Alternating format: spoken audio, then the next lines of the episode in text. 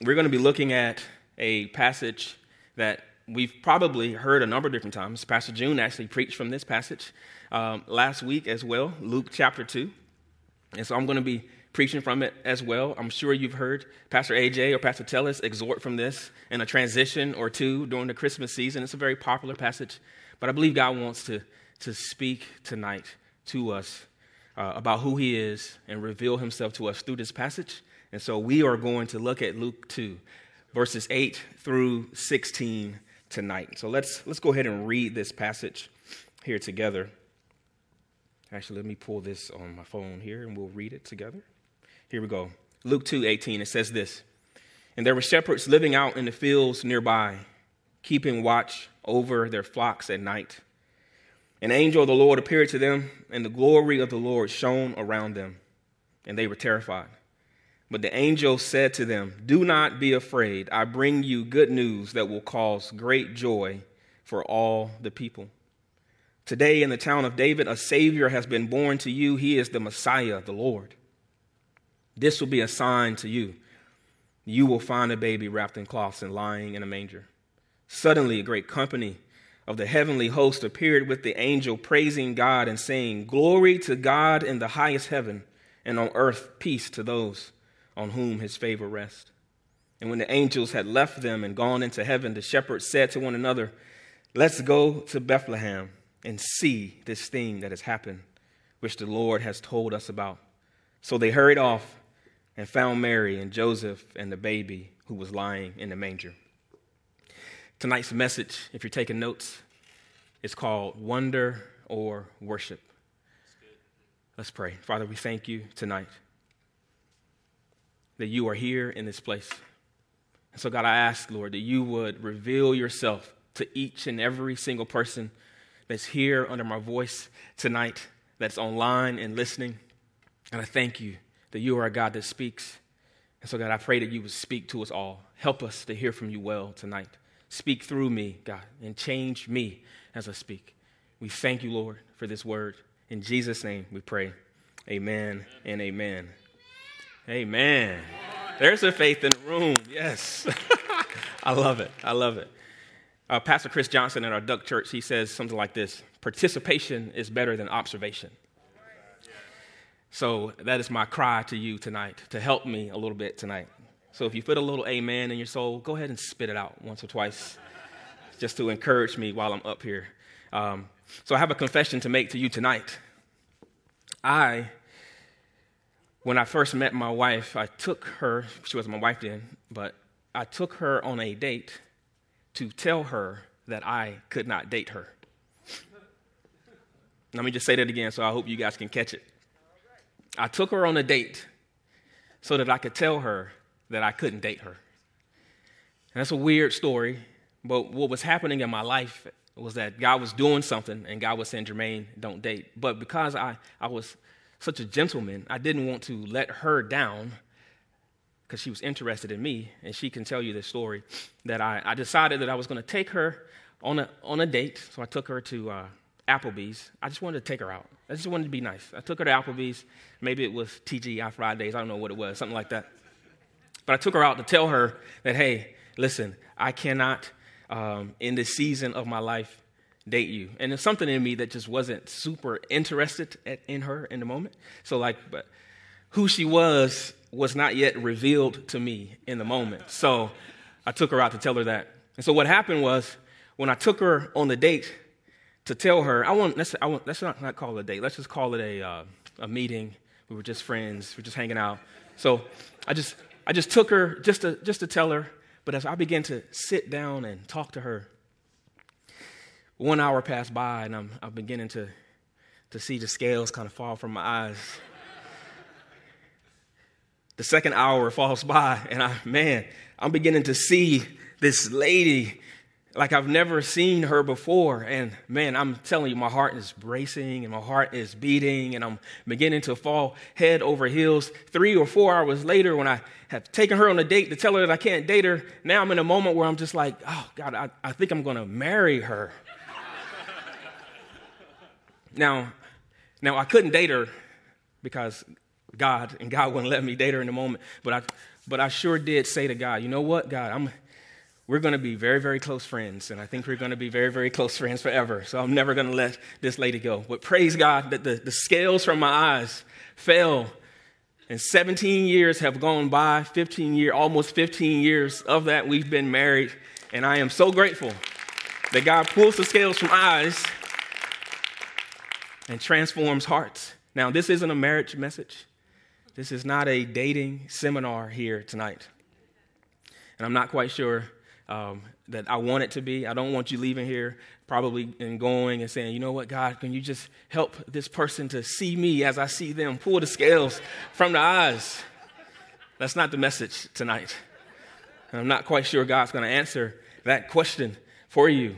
But one question I do know that God will always answer is this if we were to ask God this question, He's going to always answer it. God, would you reveal yourself to me? God, would you show me more of yourself? God, would you show me your glory?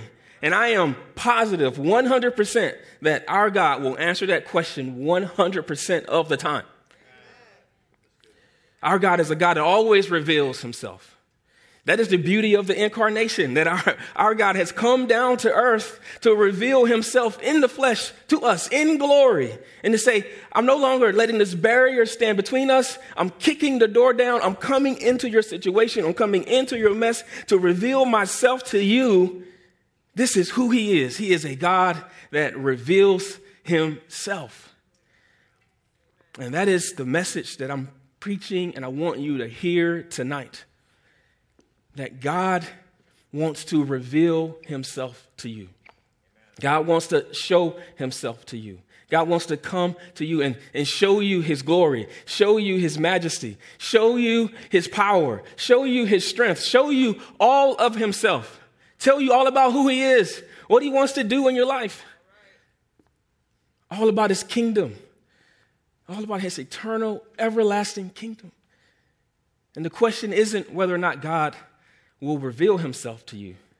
The question is, how will we respond to God when he does reveal himself to us? And we got two choices that I'm laying out here tonight. We can wonder or we can worship. We can wonder or we can worship. To wonder is to, to look at something and to hold it with amazement, to hold it with with like this awe and looking at it and it's it's beautiful and it's awesome and there's this desire inside of you that wants to know what it is but it's kind of almost at a distance. You kind of wonder about it. There's a desire to know about it but it never really goes any any further than that. It's just to wonder. It's like i wonder about space. I wonder about I don't know the the uh, black market. you know, I don't know. I wonder about all, all types of different things, but that never really pushes me to go and dig into it, to find out more about it. That's just a, a wonder, just a wonder. I wonder about Pastor Tellis. I wonder about Pastor AJ. I'm still wondering about them. but to worship is, is to take this, this wonder and to take this object and to begin to focus on it and begin to magnify it and to begin to say, peel back the layers and say, I just don't want to know about it. I want to want to know more about this, this thing, this person. I want to I want to really investigate what it is. I want to give my life to it. This is worship and it's different than wonder. And the question is, are we wanderers or are we worshipers? Are we wondering about Jesus? Or are we worshiping Jesus? So, wonder where Jesus will, will look at Jesus and say, Jesus is awesome. Jesus is great. He's magnificent. I think he's a really, really super duper person. But it kind of still holds him at a distance. It's like you, you want to know him, but you know that to really get a firm grasp on Jesus, you're going to have to let go of some other things. And to let go of some other things is terrifying and you're not just quite sure, you want to let go of those things to really go after Jesus. And so you just kind of stay in a position of wonder. But to worship is to grab a hold of Jesus, let go of the other things and say, I want to run after you in the same way that you, Jesus, have ran after me. That's what it's like to worship him and not just to wonder about him. And so tonight, I believe that how you see Jesus determines whether or not you're going to worship him or whether or not you're going to wonder about him. And I believe Luke helps us in this passage as he takes, he shows us these shepherds in the field kind of go from wanderers, really wanderers, to wanderers, to worshipers. he's taking them through this, and we're watching it. But I think he's trying to help us see Jesus properly through this story. And so as we look at it here, it starts like this. And there were shepherds living out in the fields nearby, and they were keeping watch over their flocks at night. And the angel of the Lord appeared to them. And I'll stop right there because this is one of the most amazing parts of this story. It's who Jesus decides to allow the angels to appear to first the shepherds.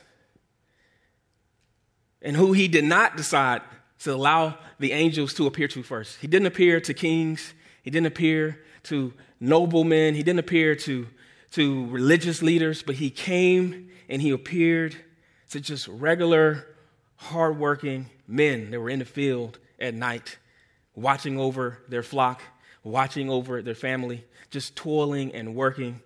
And what I'm saying here is this is our, our God. This is who He has decided to appear to first. Just regular people. Regular people, just like us. So when we're looking at this picture, we're looking at this story, we're looking at the shepherds, what we're really looking at is, is us. Us just kind of working, us just kind of doing our thing, us just kind of going through the motions of our life. And this is the person, the people that God decides to show himself to in this moment. Just regular folk. Regular folk. You and me. You and you and you. Now, I don't know about you, but I know who I was before I was saved. And I know 100% that I was not born in one of these seats right here. I wasn't born in church.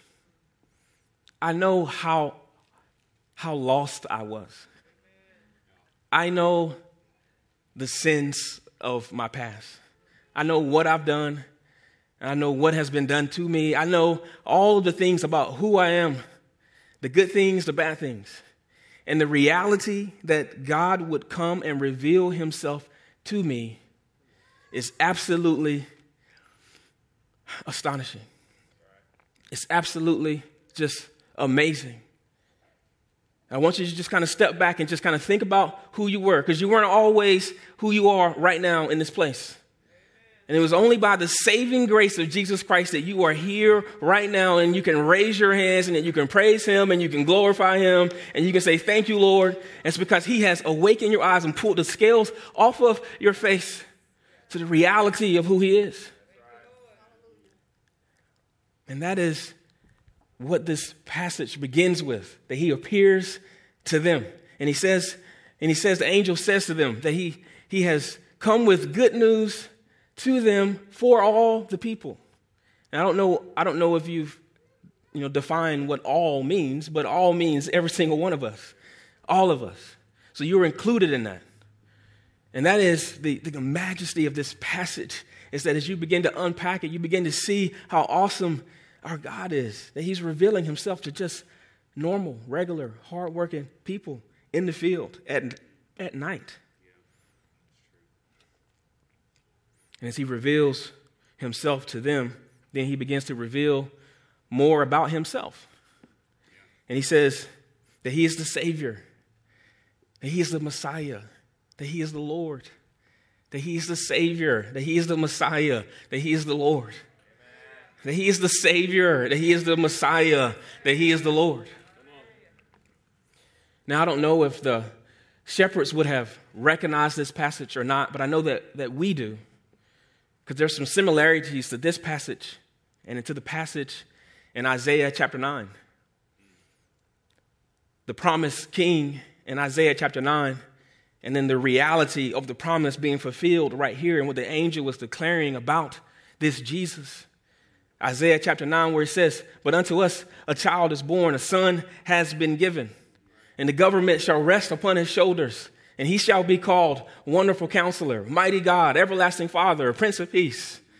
This is who he is, and I wish I had time tonight to go through all of them, but we would be here an extra hour, and I don't think we have that kind of time. but if I could just kind of simplify this, this passage so the burden of sin, the burden of life, the burden of, of death no longer rest on our shoulders. The, the burden of all of that now has now resting now on the shoulders of Jesus, the one who has been anointed with the authority and the ability to be able to shoulder that burden for us. And all we have to do is no longer try to approach God with our good works, with our good deeds, with our good things, but all we have to do now is basically just believe in what He has done on the cross, lay our lives down towards Him, and we pick up His yoke and His burden, which is light, which is easy. And He rescues us from the dominion of darkness into the marvelous light, into a kingdom where He provides supernatural purpose, supernatural power, supernatural provision, supernatural peace. This is who he is. It's a wonder. Now, what I love about this passage here in Luke chapter 2 is that what Luke reveals to us, or what the shepherds reveal about who Jesus is, is really important. But what I love and what I picked up here is what they didn't say about what he's going to do. You would notice that they did not say to the shepherds, that, hey, there's going to be a, a son that is born, he's going to be a savior, and he's going to give you the kingdom. He's going to give you things. He's going to give you uh, success. He's going to give you a new mansion. He's going to give you a new car. He's going to give you anything related to material, temporary things. I don't know if you guys, you guys see that in the passage, but I hope you're seeing it right now. But what I'm really trying to explain here in this, in this moment is what the shepherds are coming to understand is this king is presenting to them, or the shepherd, the angels are presenting to them a king with a kingdom that's not based on temporary things on this earth. It's not based on things that don't last. It's not based on things that you can grab and that you can hold. And he's not promising that you're going to get this and you're going to get that. But he's saying this is a kingdom that is designed to last forever. This is a, a king who's coming to establish an eternal, forever, heavenly kingdom. And they're beginning to, they're beginning to see it in this moment. They're beginning to see it in this moment. And you can see God in this moment begin to say, you know what, I think these guys are beginning to see it, but what I want to do right now is help them see it a little bit more. So he begins to say, you know what, I'm going to open up the window of heaven just a little bit so you can see what's happening in heaven. So you can see what the angels are doing in heaven. And heaven is having a house party right now in this moment. Heaven is, I mean, it's, they're partying. They're having a really good time in this place. I mean, some of us are thinking that they're, they're singing, Glory to the. No, that's not what's happening. They are in this joint like this, going to town. And they have this, this celebration that's happening in heaven. They're saying, Glory to God in the highest heaven. Glory to God in the highest heaven. Peace on earth to whom those he rests. And it is an amazing moment. And they're trying to bring the shepherds into this moment. And they're trying to tell them, look, we, we know who he is. We've been in heaven with him. This is the king. This is the creator. He's awesome. And he's saying, they're saying, hey, listen, this, do you know who this is? Glory to him. He's worthy of your worship. He's worthy of your praise. He's worthy of your adoration. He's worthy of magnification. Worship him. Praise him. He's awesome. And they are in this, this place. And I think in this moment, this is the moment where they go from wonder to worship. They go from wonder to worship. And you can see in the passage where they kind of drop everything that they're doing and they begin to run towards Jesus. They begin to run towards Jesus. And here's the reality that if you can see Jesus properly, then I think you would run towards Jesus.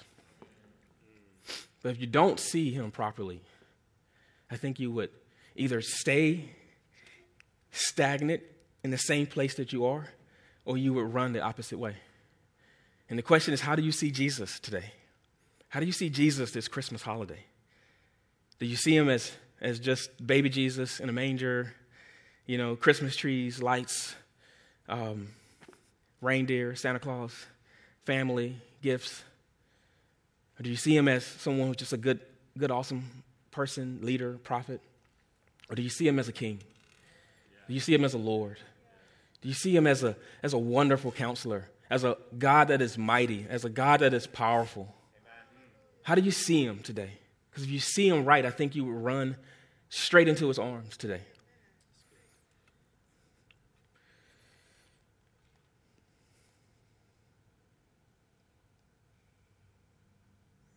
What's blocking us from seeing him properly? There's a lot of things that block us, and I, and I could pick a lot of different things. I'm just going to pick just one today. And that's Matthew 6, verse 21. And it says this For where, for where your treasure is, there your heart will be also. We, we worship what we treasure.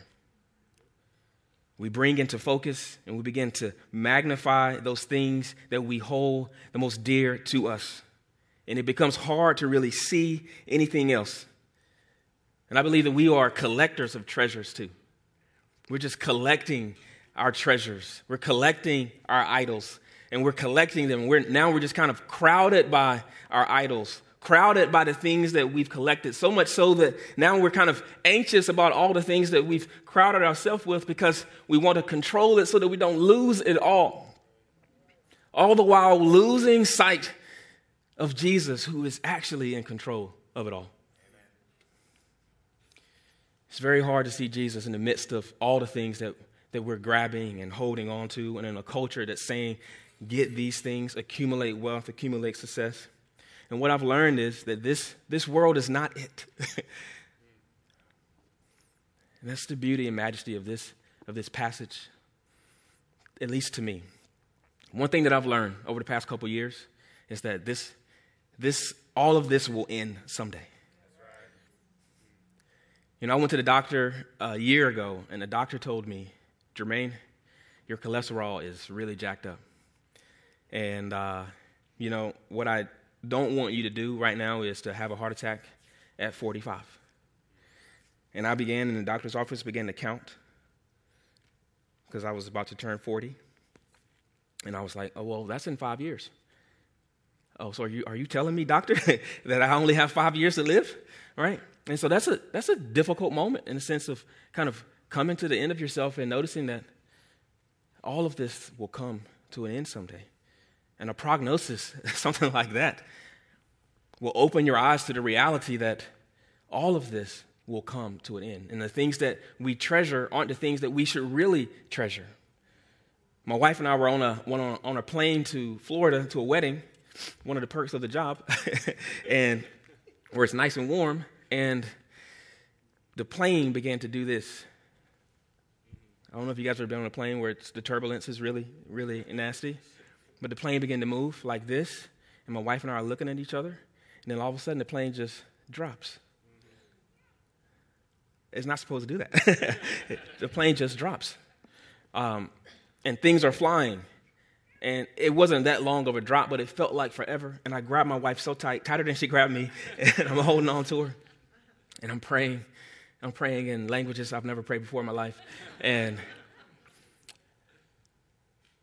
man, nothing like a, a moment like that. Because the conversations my wife and I had after that moment were, were just unbelievable, the things that we were talking about. And we weren't talking about the things that we so value and treasure here on earth. We were talking about God. We were talking about our future. We were talking about heaven and we are talking about kind of what we were leaving for our kids and things like that. It was a, a different conversation. But it's something about a moment like that that allows you to really kind of step outside of yourself, step outside of your circumstances, and realize that this the kingdom of this earth will one day pass away. And there's only one thing that will remain, and that will be the kingdom that Jesus has established here on earth. And something that, that I, I remember now is that when I was growing up in church, in my mom's church, in the small little Southern Baptist church, and the testimonies that, that the sister or brother would get up and they would say, and they would get up and they would say something like, like, you know, first I'd like to give an honor. I'd like to thank my Lord and Savior Jesus Christ, because without him, I would be nothing. And I would, would like to thank him for clothing me in my right mind and for putting food on my table and for putting clothes on my back. And I remember a lot of these people, they did not have a lot of things. But one thing they had was this, this simple praise and worship of a God. And they weren't focused on things that were here, but they were focused on God who was there and God who was around them and what it would look like when all of these things would pass away, that they would be with their God. They would be in a kingdom that would last forever. And I know that some of these things were passed along and passed on from generations and generations. You got to think that some of these sayings and testimonies were testimonies that came from, from slaves, from ancestors who were in the field in unimaginable circumstances, toiling and working and singing hymns, hymns that we still sing today. And you could get an idea that they were not necessarily focused on what was happening in this moment. Like what was happening here circumstantially is what was happening, and they couldn't change that.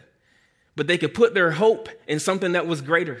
They could put their hope in, in Jesus. They could put their hope in, hey, one day this will be over. One day my circumstances will change. And one day I will meet him face to face. And one day I'm going to be in glory with my king. One day this will be it. This will be over.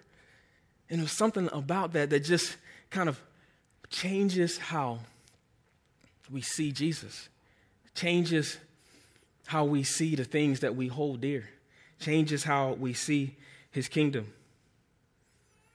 And I love this passage in Psalm 23. And it gives new meaning to a passage like this, where at the end, the psalmist says, Surely goodness and mercy will follow me all the days of my life. And I will dwell in the house of the Lord forever. Man, can you imagine going through something really difficult, but praying that scripture aloud? I know this is difficult, but surely goodness and mercy will follow me all the days of my life, and I will dwell in the house of the Lord forever. Oh, God, I know this situation. I know that you can change it, but you haven't. But surely goodness and mercy will follow me all the days of my life, and I will dwell in the house of the Lord forever. Amen. God, I need your help. God, I need your help. But until it comes, I know that surely goodness and mercy will follow me all the days of my life, and I will dwell in the house of the Lord forever. Man. So, what is our response tonight, family? Is it going to be wonder or is it going to be worship? Romans 12 says it like this Therefore, I urge you, brothers and sisters, in view of God's mercy, to offer your bodies as a living sacrifice, holy and pleasing to God this is your true and your proper worship. He's saying this is just this is a reasonable thing to do. It's not just a wonder, but it's to worship. If you can really view and see how merciful and how gracious and how awesome and how magnificent and how forgiving and how loving and how faithful our God is, your acceptable and just kind of reasonable response it's not just to look with wonder from a distance, but it's to worship Him with your life. To worship Him with your life. How can we see Him better tonight? Romans 12 says this Do not conform to the pattern of this world, but be transformed by the renewing of your mind. Get into the Word. Get into the Word. Pastor Brett would say, read your Bible every day. We would say, read your Bible every day. We read our Bible every day. Something about getting in God's Word that illuminates life. It's living and active. It speaks to us. It reveals God to us in every situation. Renew your mind. And then begin to remember what God has done, who you were, and then what God has done to bring you out of situations and bring you to where you are right now. Begin to remember that God has saved you, that God has redeemed you, that God has called you, that God has given you purpose. And then lastly, relationships. You know, if you need help today, I mean, this is what the church is for. The church is for helping us get to a place where we can worship God with all that we have and not just stay at a distance. Relationships here. If you read Luke chapter 1, you see Mary come to Elizabeth because she's in a place where she's carrying God's baby. and she's like, you know what? What should I do here? What should I do here? And what we see is that Mary encourages her and reminds her of God, reminds her that God fulfills his word, that God fulfills his promises. And he, she encourages her and inspires her and pushes her to, to maintain her faith, to stay in the faith. And then you see Mary give this beautiful hymn of praise in Luke chapter 1. And she's worshiping God.